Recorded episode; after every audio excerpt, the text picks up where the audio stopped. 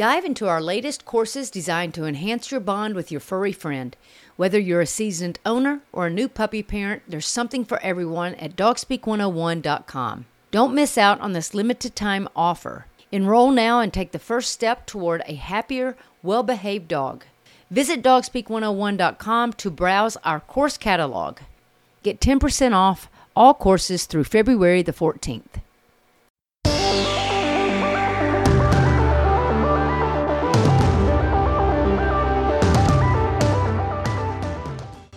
Hey guys, and welcome to the Dog Speak podcast.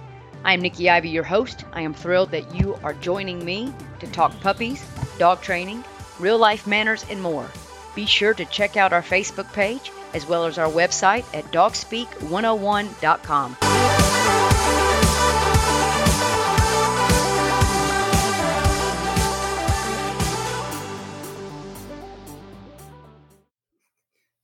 Hey guys, Nikki here with Dog Speak. So glad that you're joining us this week. Uh, we have a special guest. We'll say special guest. She's been on before, but Amanda, welcome back. It's good to be back. Yes, you have been traveling quite a bit, uh, which has sucked because you've missed some fun times with us. uh, Sorry, but I got to go to the beach. No kidding. Um, it's not really fair, uh, but you do make the most perfect person to talk about traveling with your dog. We've had a couple of listeners email and have actually wondered about traveling with their dog. They've not had a lot of positivity traveling with their dog, um, both on the road, and I'm not sure if they've actually tried traveling through the air. Something I would not want to do with my dog if I did not start as a puppy. but um, so I thought, you know, what be a good time to put the podcast out about traveling with your pet, and who better to do that than you because you don't stay home. try not to. I like to see the world see the world. So you travel by car quite a bit, but also you fly with Clark. And to remind everybody, Clark is uh, what, 53 pounds? He's 60 pounds and 32 Oh, he's tall. gained a 32 inches tall, 60 pounds. Um, he's a tall dog. Yeah, to put that into perspective, the average great female Great Dane is 30 to 34 inches tall holy crap. I don't even think i realized that he's the same height as a as a great dane. Yep. Wow.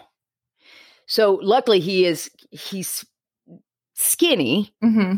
so he's he's really nicely com- compact i guess is the right word.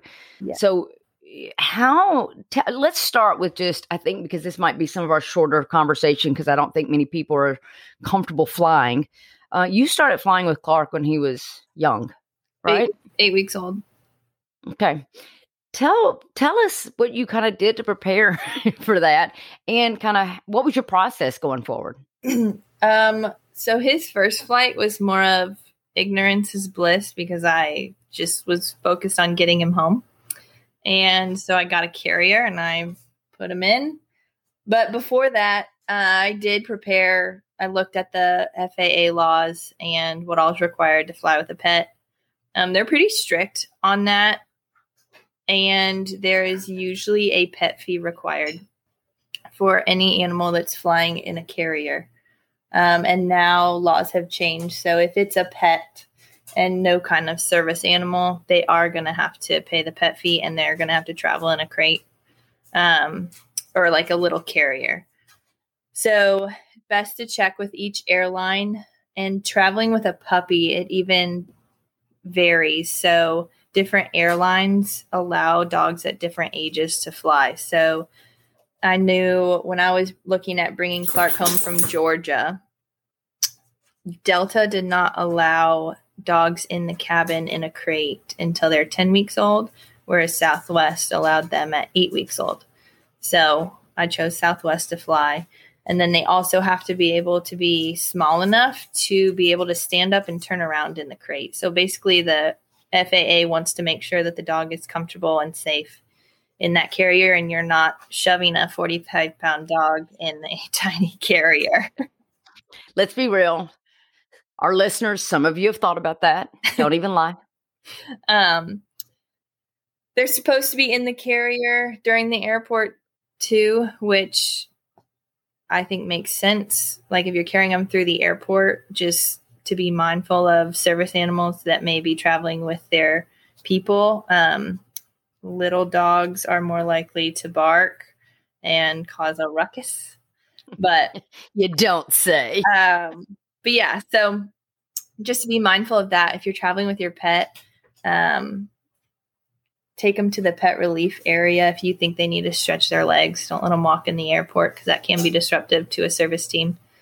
Um, and then, so after I looked up all those laws, I booked my flight, checked in, and flew to Georgia, picked him up, let him potty, and made sure he fit in the crate, which he did. I was worried about that because I didn't know how big he would be. He was eight weeks old and 12 pounds. So he was a big boy. Um, but looking back to be more prepared, I would have gone to my vet and asked for Cerenia because if your dog gets the poops or vomits on the plane, that's no fun for anyone. So it's always good to have something on hand. And now I do always travel with that just in my bag. You can get it from your vet. Um, it's for motion sickness or an anti vomiting medication. So that just kind of is a peace of mind that if something does happen, at least you have backup there to treat your dog and not just let them be sick because that's miserable. And then I put him in a crate, let him potty before we got on the plane, and that was it. I didn't even think of motion sickness, which I should have because it's super common in dogs. Um, and even if they don't get car sick, they might get air sick, just like humans can. So be mindful of that. I usually don't let him eat or drink anything two hours prior. Make sure he goes potty both jobs before going to the airport. And then just go from there. As far as TSA goes, uh, the little dogs have to be carried through.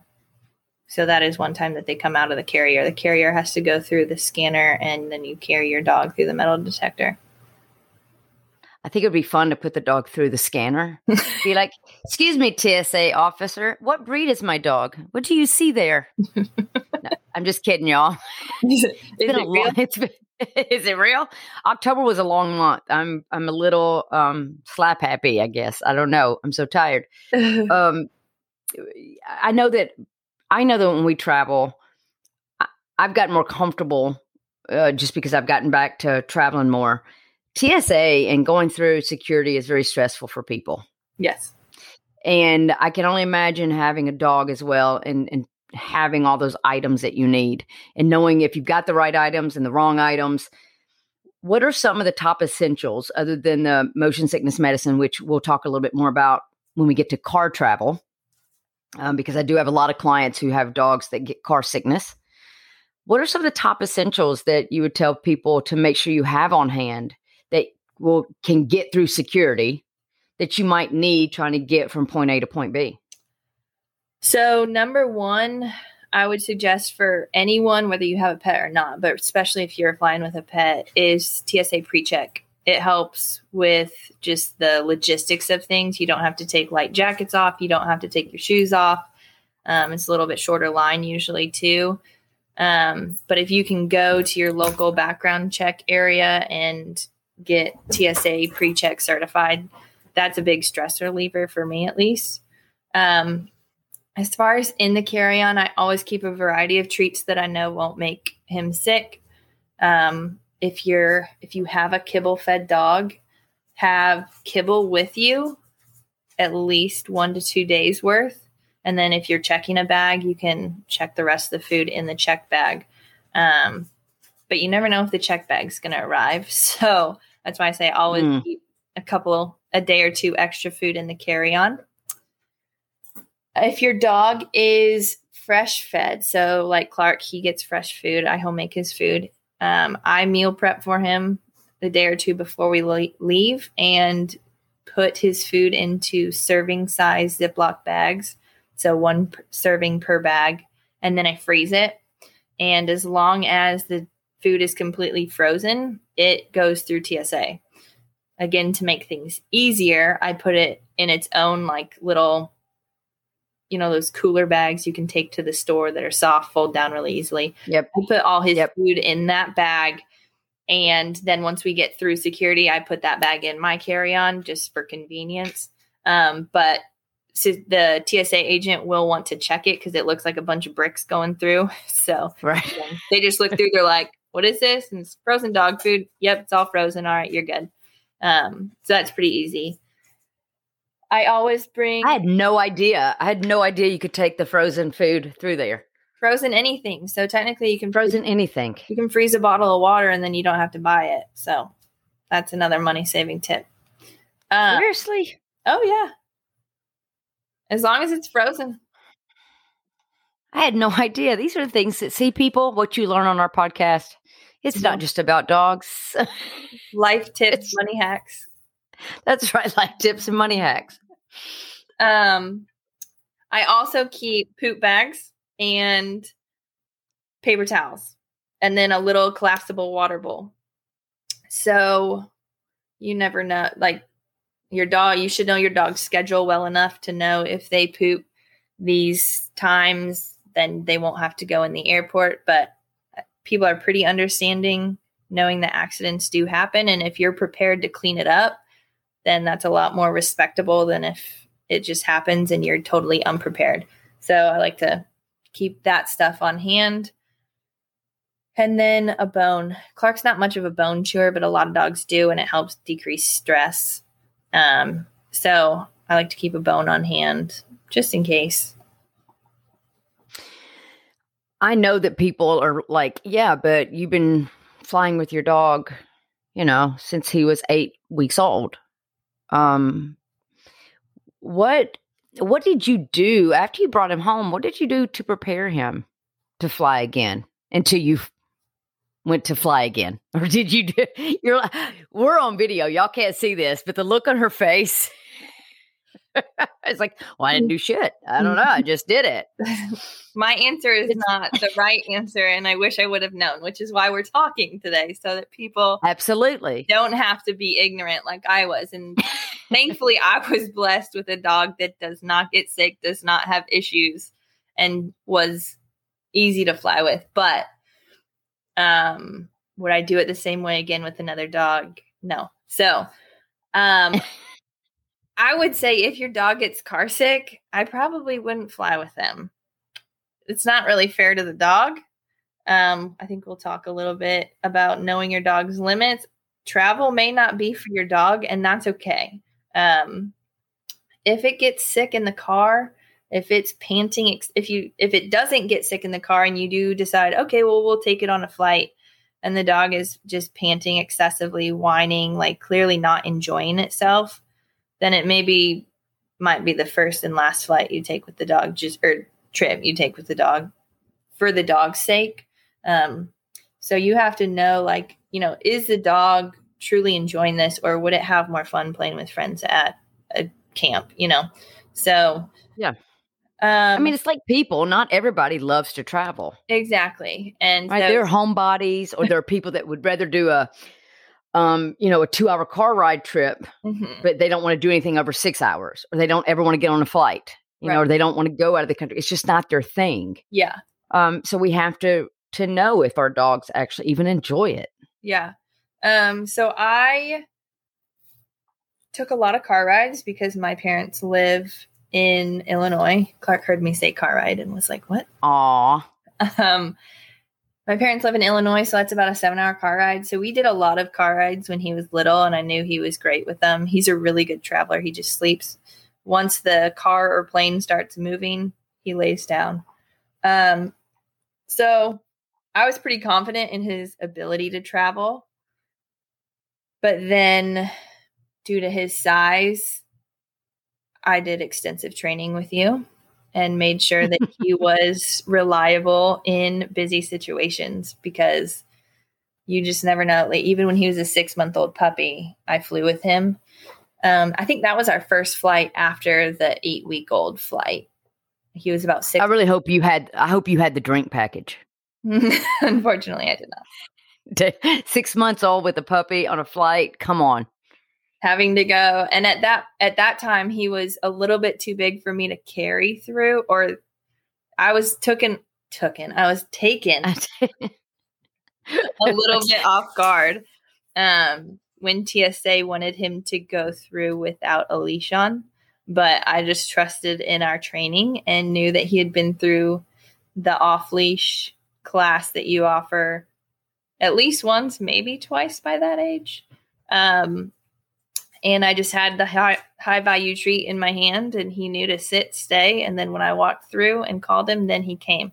So that one was probably the mo- most nerve wracking experience. But now that I know he can do it, um, even just last weekend, there was another service dog puppy in training that was very distracted by him, but he was ready for that treat. so he's like, I deal with service dog puppies all the time. You're nothing, little dog. Like watch and learn. Watch. That's right. Let me teach you something. Um, yeah. So I knew he was a good traveler. I knew he was also adaptable.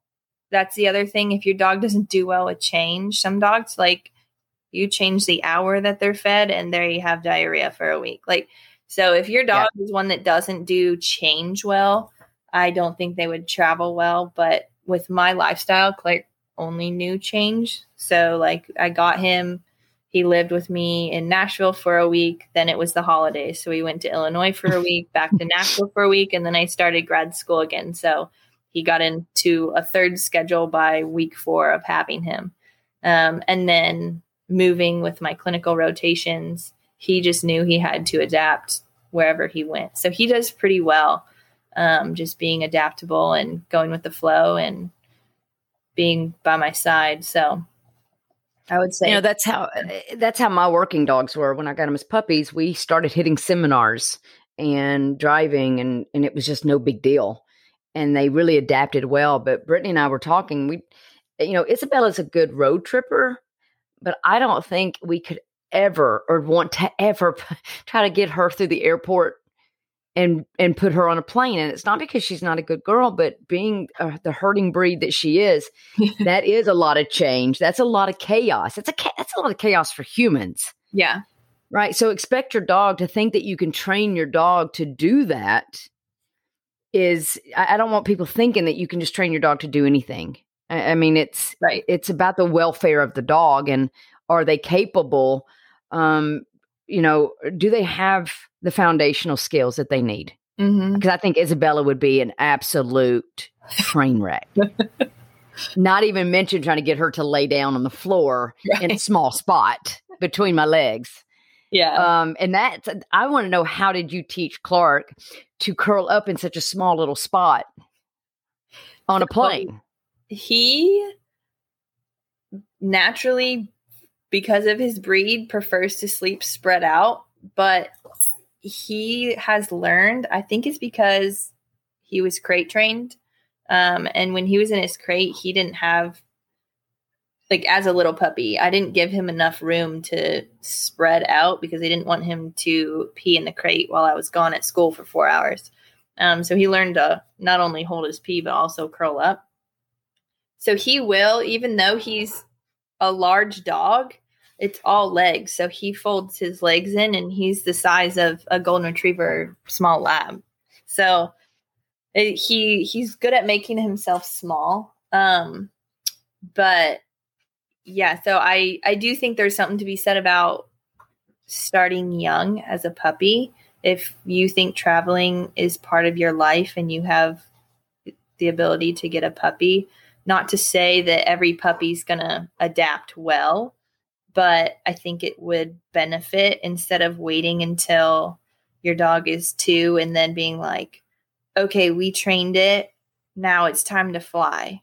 Because your dog, if your dog's never experienced that physiological stress um, in the developmental age, it may not be great to experience that for the first time at two. Um, right. So he just, I really think part of it is that he was just used to getting up and going and listening to the one of the last podcasts you did with Brittany about the period of acclimation. Like when you get out of the car, let him sniff around. um, that's another thing that I just didn't do as a first time dog owner. I was, I had, well, I had the attitude of, all right, we just, we got to go. Like, this is how our life is going to roll. We don't have time to mess around. We're going from point A to point B, and we're not stopping at C in between. So, um, hard ass. so, I kind of wish I would have done that for him, but I do allow him, kind of as Brittany said, like unintentionally let him do that. Like as he's attached to the waist leash and I'm getting my suitcase out of the car, he's smelling the airport around us. And then we go. So even though I feel like I'm not giving him acclimation, I think he just acclimates faster just because of who he is. I think he was just born that way. Whereas more dog other dogs may need five minutes to acclimate, he may need 15 seconds. And sometimes if it's really distracting, he may need five minutes. But it just all kind of depends on what he's used to. Well, I think that you've put him in so many different environments that he's learned to acclimate faster because it's just a part of life. Where yeah. when people limit what they do with their dog, it is going to take them longer to acclimate because they haven't had enough practice and they haven't had the different variety of yeah. environments to acclimate to. And that's yeah. why I tell people look, if you just go go to the end of your street and just sit and acclimate go and sit in a parking lot and let your dog acclimate to that environment. Go sit in front of the pet store. Go sit at the park. Go sit um, in a restaurant parking lot. Anything just to let your dog acclimate to different environments they'll get that practice and they'll learn to acclimate faster mm-hmm. because it's something they're comfortable and used to instead of waiting to really need them to do something and then you're like, "Oh, I hope you're good when we go to the vet." no, probably not. You know. Um, you know, a couple of things that I was thinking of practicing on getting these dogs to kind of curl up. Um, we do with our service dogs, we do tuck. Uh, typically, we capture that behavior because a lot of dogs will tuck when they sleep. Uh, but a couple of ways I think you could practice that is you could you could put a chair uh, not too far away from the wall. Sit down and have your dog sit in front of you and and lay down in front of you in that chair. And another good place to practice would be uh, use like the floorboard of your car. Mm-hmm. I think that would probably give you as close to what the airplane mode is going to be. Yeah, and the floorboard. And I, know people- I do know the floorboard of the passenger seat um, that may not always be open if you have someone driving with you, but the floorboard of the passenger seat is usually bigger than the back seat, but also it's one of the safest place for the dog to curl up because if the airbag goes off, it's not going to crush them. And typically, yeah. if you look at like most even head-on collisions, the car is designed in a way that the floorboard is usually intact. So it's one of the safer places for a dog to be if you can get your dog to stay down there. That's the cat. I'd say practice that floorboard when you're not moving. Yes. And then then throw a seatbelt on them and put them in the back seat for the rest. Yeah. But even but even getting used to kind of that movement, um, elevators. Mm-hmm. That's a great place to get your dog comfortable um, with just that movement mm-hmm. of up and down. It's not going to do much as far as the ears popping and the pressure. Yeah. So you don't you don't use any type of headphones or earmuffs or anything like that for him? Nope, I don't. It's it's not that loud, and he doesn't seem to mind it. Um, I do want to say another thing is if your dog has a flattened snout, like we're talking like French bulldog, pugs, Shih Tzus, it's not safe for them to fly. Um, their sinuses are so condensed that they can explode. Um, so, as scary as that sounds, it's legit and it's something like I don't want people to be like, "Oh, I heard I can fly with my dog and have a French bulldog," and then like, why'd my dog die? Well, they literally could not breathe. Um, so a lot of airlines don't allow breeds like that to fly, but some of them do. And some, I saw a French bulldog in the airport this past weekend, and I was like, "Oh dear God, please let that dog survive." Um, but just something to be aware of. Like Google, yeah. if you're not sure about this, you, your dog's snout, then Google it or ask your vet if you if they think it's safe. So that's yeah. That didn't I didn't even think about that. My eyes are like really big right now. I'm like, wow. You don't see heavy eyelids on me right this second. I'm like, holy shit, I didn't think the dog's going to explode. I watch too many horror movies. I mean, let's be real. Yesterday's was the worst day of my year because it was November 1st, which was meaning that Halloween was over. So I'm still in depression. I listened to Christmas music today. So, okay. Don't seriously listening to Christmas music on November. You're no longer my friend. I'm done. I'm done with you. We're cutting this podcast short. That's ridiculous. Um, all right. So with flying, I know a lot of people are like, "Oh my god, I'll never fly with my dog," um, and you might not, and that's okay. Yep. Um, because we do need to make sure our dog likes it, but we need to prepare the dog for it. Um, and obviously, your dog needs to have impeccable manners. Yes. Um, and not reactivity, not barking at others, um, not lunging at dogs or people. Um, just because you can put them in a crate, if they're reactive, putting them in a crate is not going to change that reactivity. Mm-hmm. So keep that in mind. Um, and Again, you know, always, yeah.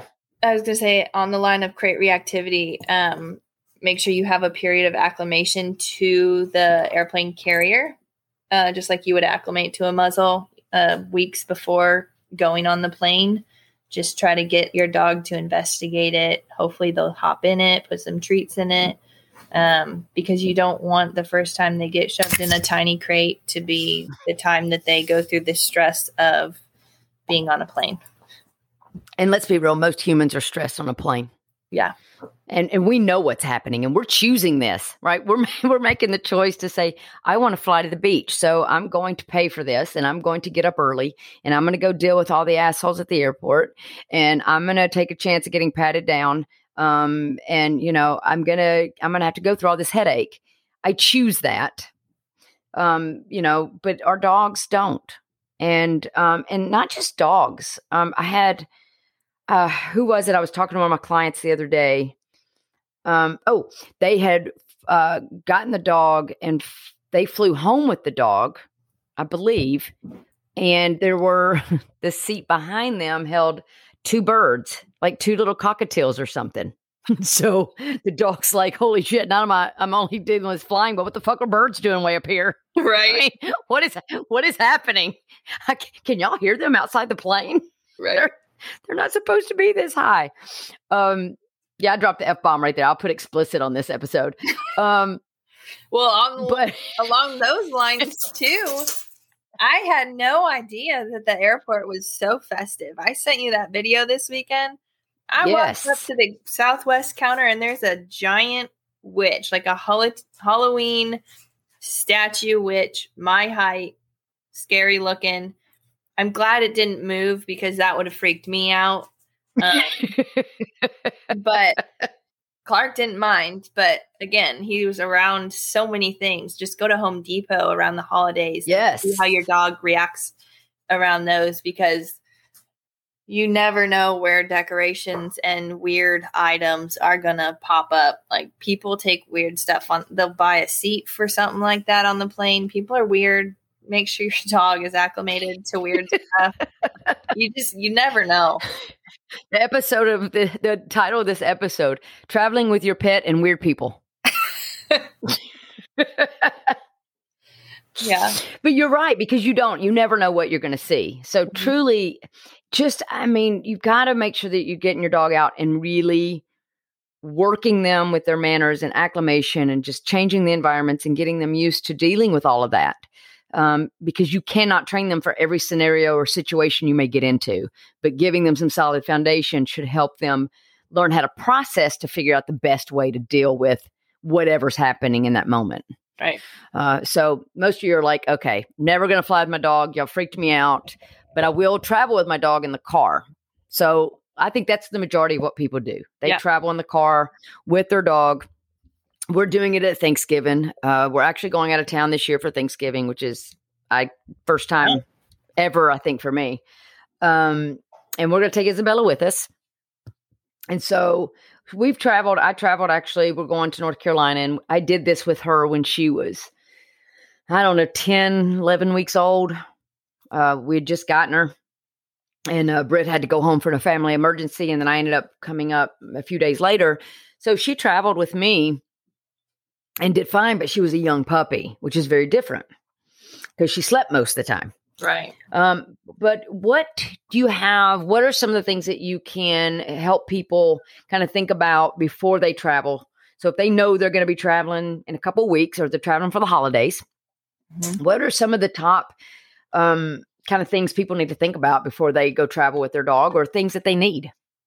Um, drive around the block at least once a day with your dog and give them treats so that they know if the only time you take your dog to the vet is in the car and that's what they're used to, they're going to have just a chronic anxiety attack your whole drive to wherever you're going, thinking they're just going on a seven hour drive to the vet. Um, so there's that. If you are staying at a hotel, call the hotel ahead and make sure they accept pets and figure out what their pet fee is so that you're not shocked when you arrive and be like, I didn't realize it was going to be $200 a night extra for my pet. But, um, or if they even allow pets. Some hotels don't even allow pets, which is so, dumb. Yeah. Don't give them their money. Don't give them your money. so there's a lot of hotels out there that do allow pets. I know Home2 Suites by Hilton allows them. Uh, Loews hotels usually allow them. Um, and what would you say the best kind of? I would say that that I would definitely call and request um, a room on the first floor mm-hmm. and a room away from the elevators and near one of the side entrances. Yeah, probably. Would that be that'd be pretty convenient? If your dog's not used to it, yeah. I do the opposite of that. I try to get a top floor by the elevator. So that we of course you do. walk out. Well, so that there's not a ton of noise around us. Um, and not everyone's walking. So only the people living on the, on the top floor are going to come to the top floor versus everyone on the first floor is going to walk past the elevator. But I guess you know you're right. If you're at the end of the hallway, that's one thing. Um, but you might have a lot of extra background noise. However, that being said, if your dog's not used to walking a quarter of a mile before they pee in the morning, you might have a problem. Yes. So, um, I mean, I even did staycations with Clark at hotels downtown when he was young. So he got acclimated to look, you don't pee till we get outside, no matter how long a walk it is. So he's used to that. So I knew he could do that. Um, but yeah, so again, knowing your dog in that s- scenario, as far as knowing its limits, how long can it walk before going potty in the morning? Um, you could try that. Maybe take a different route. You know, if you usually let the dog out back first thing in the morning, maybe put it on its leash, walk out the front door, go down two houses, and then give a potty command.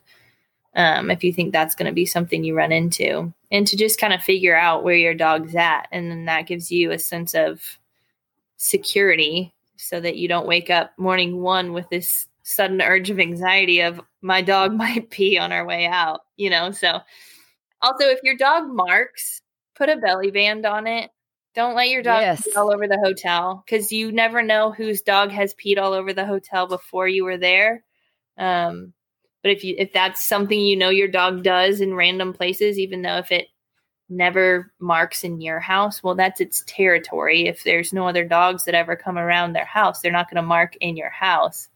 Um, but if that would make you feel more secure to put a, a belly band or a diaper on your dog. There's disposable ones that are super easy to travel with. Um, in that sense, yeah. I would also yeah, we we want to we don't want to piss off the hotels that are allowing us to bring dogs in, right? And you don't want that right? fee and no. So, and I would also bring. There's a supplement by Dr. Harvey called Runs Be Done, and it's my favorite thing ever. But I do not. That's the story of my life. Runs be done. I don't run. Yep. Sorry, I get off track. But um, the later the night goes, the worse it gets. It is. It's like a cure all. It if your dog has a bellyache, it'll fix it. If it has diarrhea, it'll fix it.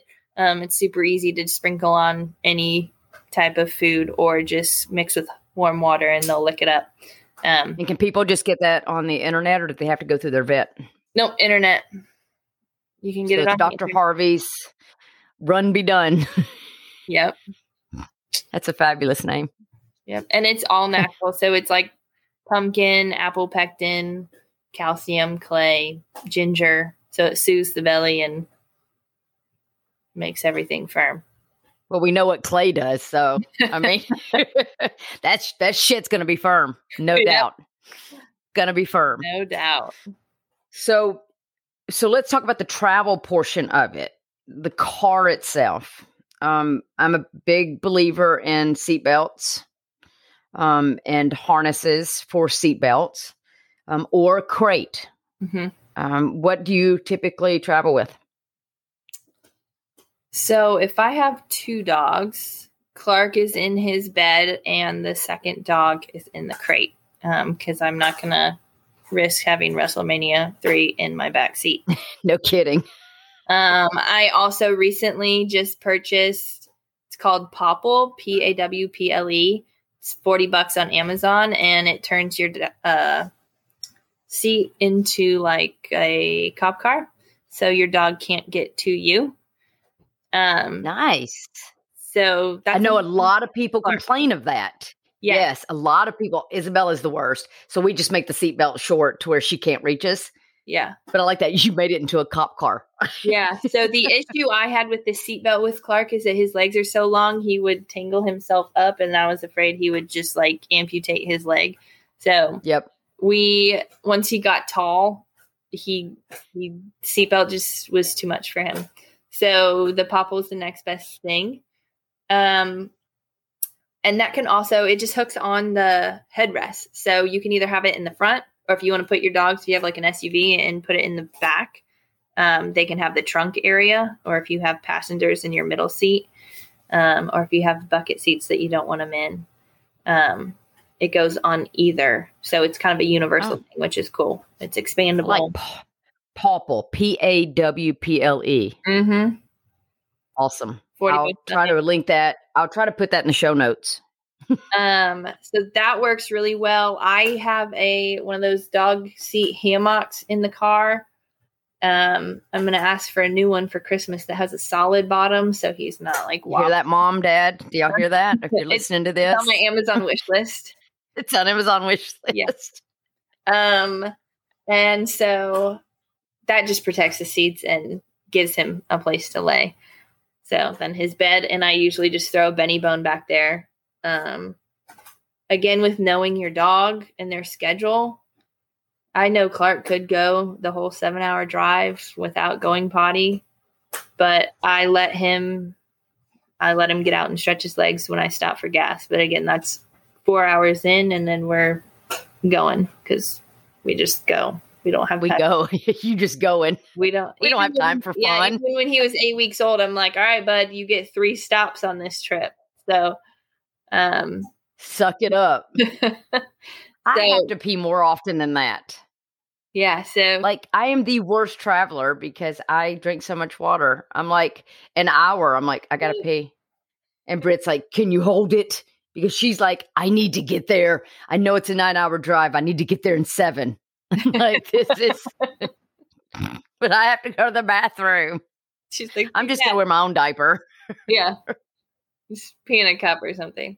Um, Take a Xanax. Go to sleep. I'll wake you up when we get there. We're great traveling buddies.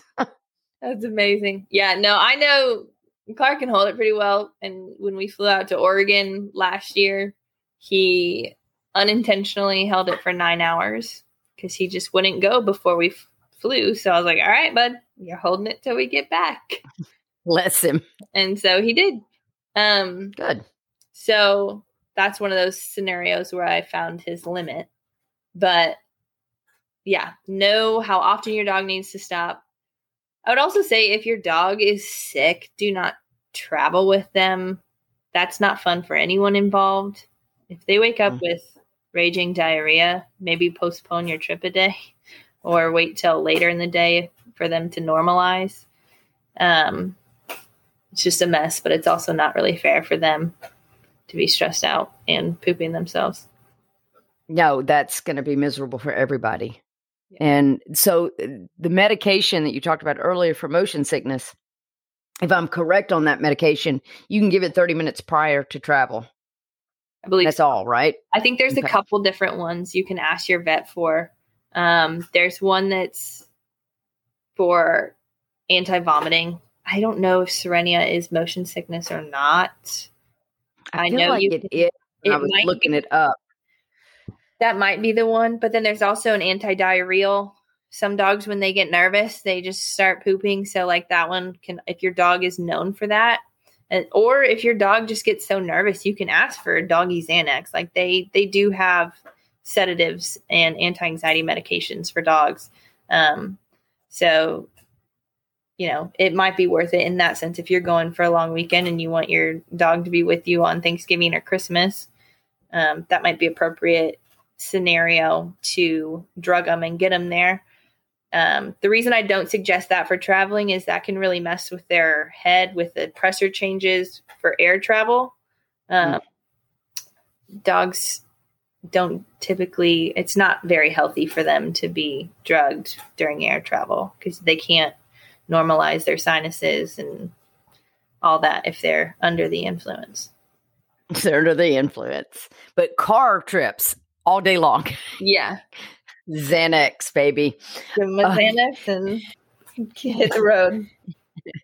Yeah, so making sure that you know when your dogs need a potty, giving them ample opportunity to do so, um, giving them something to do on the road trip, a bone, something of that nature. And if you do have multiple dogs, make sure you are keeping things safe because, you know, like Amanda said, we don't want to have, uh, you know, wrestling competition in the back seat because that's dangerous for everybody. And making sure that your dog is secure and they're not able to try to jump in the front seat. Yep. Um, you trying to put your arm up and blocking, that's all very distracting with driving. And we all know that hol- uh, holiday driving is dangerous anyway. So you got to do everything to keep everyone safe. Now, let's think about what's our destination. So let's just take, for example, people going to, to travel for Thanksgiving and going to families for Thanksgiving. Um, you know, not every dog is going to enjoy your family. Um, your significant other may not even enjoy your family. Uh, but you know, the dog doesn't have a choice if you're taking them. You've got to make sure that that's going to be the right environment for your dog and that you have good plans, that you know where the dog's going to be sleeping, you know where the dog's going to have quiet time, um, you know where the dog is going to have an opportunity to go potty or be left alone. These are all things you need to think about. The dog's not going to enjoy going and just entertaining um, or hanging out with all your family members the entire time. Mhm. Uh, so I think it's important to know what what does that destination look like, and do you have emergency plans put in place? Do you know where the closest emergency vet clinic is? Do you know where the closest vet clinic is? Uh, you know, so it's do you know where a um, a pet store is that may carry your food just in case something happens? So really prepare yourself. Don't wait until you get in these situations to go, oh crap, I need to know this, this, and this Mhm. kind of be prepared beforehand. So it's more than just getting your dog ready for the travel itself. It's about understanding that destination. Right. And do you have everything you need for that? You know, if you're taking your dog somewhere where you're going to want to walk them downtown because you're going to an old city and you're going to walk downtown, but it's really warm out, do they have, you know, or do they wear booties to keep their feet okay? You know, are their feet safe on hot concrete um, or on sand? You went to the beach, Mhm. sand can be really hot. Uh, so you have to kind of be prepared and and recognize that. And then there are some beaches that don't even allow dogs. Right. Tybee Island is one of my favorite places to go. Um, they don't allow pets. So, you know, on the beach itself. So, you know, that's something we take in consideration, which is why we didn't take a dog the last time we went to Savannah. That and I needed a break. But, you know, it, it's just understanding of even though you may want your dog there, Amanda's right. Will the dog have more fun staying at home, getting to play with its friends, whether that's in a boarding or someone staying at your house or, or whatever that case might be? Are you taking the dog because you really want the dog and it's kind of a selfish decision, or do you really think your dog will enjoy going with you? I mean, I think Clark enjoys going everywhere, and I think he probably gets pissed when you leave him at home. Oh, he's not happy when I board him. Oh, bless him. so pitiful. But it's okay. That's why he travels with me. I will say a disclaimer. Um, Clark is large and he does fly as a service animal for my health conditions. Um, so a lot of large dogs are no longer allowed on planes. So if people are emailing in saying, "How the heck does she get that dog on a plane?" That is how he's that is how a good boy. Um, he went through extensive training with myself as well as Nikki. Um, but I don't want people thinking like, "Oh, I have this eighty pound lab I can fly with." Um, yeah, and it, and she's not talking therapy dogs, emotional support dogs. She's talking service dogs. That means they're they have a task. They have uh, at least a minimum of two tasks that they do to help the person um, deal. we'll just say deal with whatever it is that they're dealing with. Um, so it, it's you know don't think yeah it's the smaller dogs and I don't think there's necessarily a weight limit. It's probably just more of a size limit of fitting in that crate. Correct. Yeah. So yeah, check all the websites out. I, I think they're getting a. I think uh, airlines are doing a better job at putting the information out there. Yeah, it's um, pretty pretty clear now. Um, as of 2021, even emotional support animals are no longer recognized uh, through the FAA. Um, so usually the pet fees, if your dog's again, if your dog's small, it's like ninety dollars each way. That's if if it's really worth it to take your pet. That's really not that much in the long run. I mean, to board Clark at the farm, it's ninety dollars a day, so that's a deal. Um, I pay forty nine dollars for one way. I'm not even paying ninety dollars. Like I'm looking for these forty nine dollar flights from Southwest. I'm like, oh, I can go to Savannah for 174 dollars round trip. Yeah. See, I do that when I know he's not flying with me because I got to pay three times that just to board him. Yeah, uh, that's yes, exactly. um, and then yeah, so um, just keep that in mind. Know your dog's limits. Be prepared. Read up a lot. Always, you know, email us if you have questions. Um, and be mindful with the holidays coming up again. Uh, watch your dog's body language around all the people and watch them if there's any food out. Um, a lot of holiday food is poisonous to dogs. So just be mindful yes. And we may do another podcast episode just on that. Um, I usually do one every year around Thanksgiving. Uh, we may do it again. I don't know because, you know, just common sense, y'all. Common sense. Yeah. I, I know you want your dog to be a part of things, but sometimes it's just not appropriate, especially if you've not set your dog up to be um, to be prepared to deal with those things and a lot of uh, COVID uh, puppies are not yes for that because they haven't been. This may be the first time in almost two years that people are gathering again. So if you got a puppy and it hasn't been to a holiday gathering, you might want to bring some Xanax for yourself. Absolutely. Absolutely. But you know, the big takeaway here is you got to train your dogs, guys. You got to teach them, you got to prepare them, you got to get them out and and expose them to life, expose them to new things. Um, and and stop keeping them so sheltered. If you want them to be a part of your your world, stop keeping them so sheltered. Don't keep them sheltered and then want to throw them into this busy, you know, craft fair downtown, right? Or people are like, "Oh, it's the the dog day um, you know, is happening and there's going to be hundreds and hundreds of dogs." And that's the one time a year you take your dog out and you think you're talking and you and then you call us going i mean he just lunged at every dog. He was being so aggressive around every dogs and he he wasn't being nice to people. Yeah no shit because you you don't take him out 364 days of the year and the one time you take him out you want to take him to some dog day event that has 300 dogs and 800 people walking around. Right. Yeah. So let's let's just make sure that we're helping our dogs be successful, um, and think about what you want from your dog before you get your dog. I'm in the process right now of trying to figure out what my next dog is going to be. Um, I'm really torn between getting another Rottweiler, which I said I was not going to do, um, and a small um, Cavaton, a Cavalier King Charles Coton mix, okay, that I can put in a stroller and that I can pay $90 to put on a plane. so amazing. I know, I know. People are like, Nikki, please, I can't see you with a dog in a stroller. Um, look, I've grown. I am comfortable with myself. I think I can do this now. Um, I'm torn, but I'm thinking about what do I really want from my dog, my next dog, because everyone that I've had in the past 20 years, I got them for the sole purpose of working them. They were my working dog. So that made it easy. Now I'm like, okay, I'm actually going to be getting a pet. What do I want this to look like?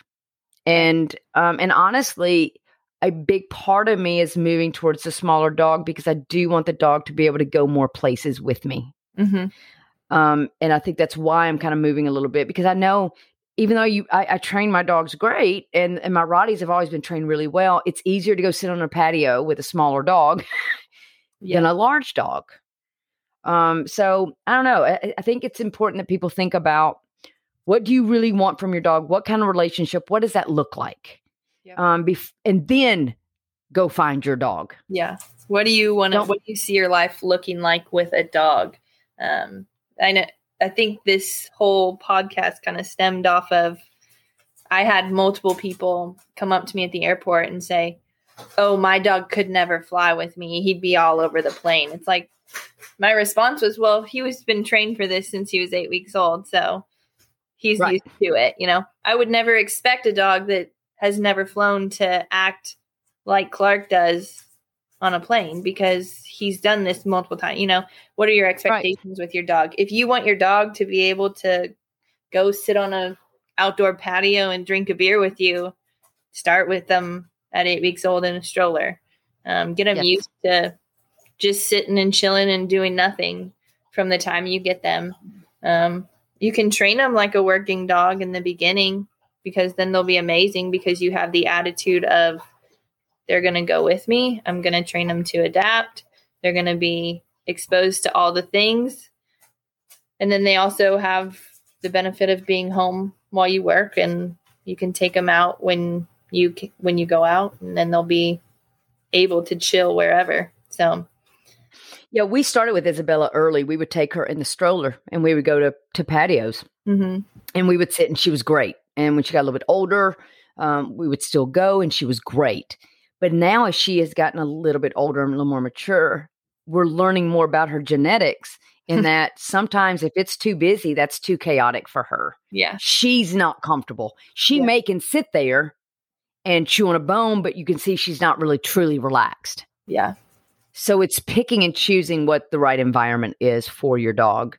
Uh, yeah, and be very mindful of that. And I think that's something that you know we need to explore more as we kind of move on with with our episodes and just trying to think about things of saying you know how else can we present this to help people understand that you know just because you want your dog to do something doesn't mean it can mm-hmm. right i mean it, it's really one of those things of i want to play football. I feel like i have the ability to play football. I think i'd be a good quarterback. But it's not going to happen because let's be real i'm not tall enough um, my hands are too small for the football. Uh, nobody's going to want me. I'm 46 years old you know? I mean that's that's 90 in football years. Just because i really want it and I have the physical capabilities as far as I have two legs that work, I have two arms that work. I can I can physically move doesn't mean I can actually accomplish that goal no mm-hmm. matter how much I want it. And it does not make me a less of a person. Uh, it makes me less of nothing. It just makes me not a football player. Yeah. So now now I'm just an armchair quarterback. right. So I, I, scream at the TV. Um, but you know, so keep that in mind, guys. It's not your dogs are not robots. Uh, yep. Just because you really want them to do it, it doesn't mean they're going to, and, and it doesn't mean that you fail as a as a trainer or a teacher, or that they're a bad dog if they can't do that. Right? My dog can't go fly like Clark does. That doesn't make me a worse owner or a worse trainer. It just means that my dog doesn't do well flying. Neither does my wife.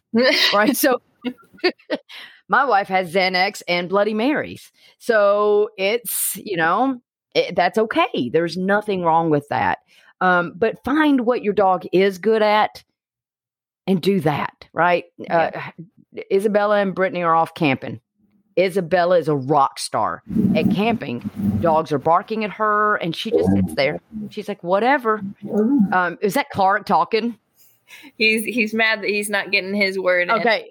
He's so cute because I've been watching him. He's been going over to your door and he's been going up there and like touching the knob. and he's like, Woman, I, have had my lickety mat.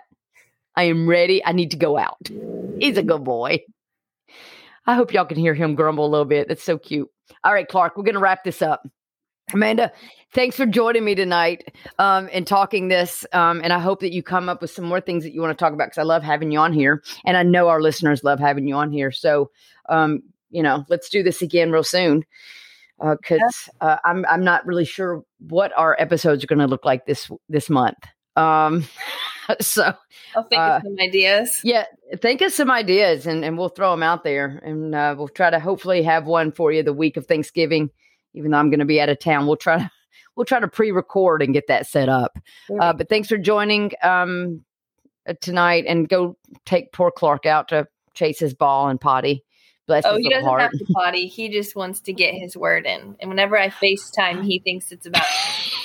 So Well, it kind of was. I mean, we can't blame him. It was about him.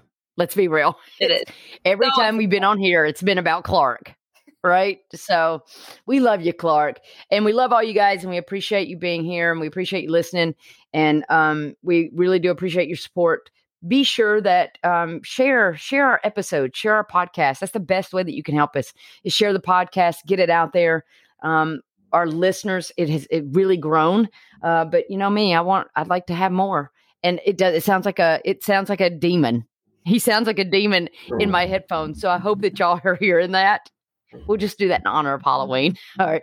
You guys have an amazing week.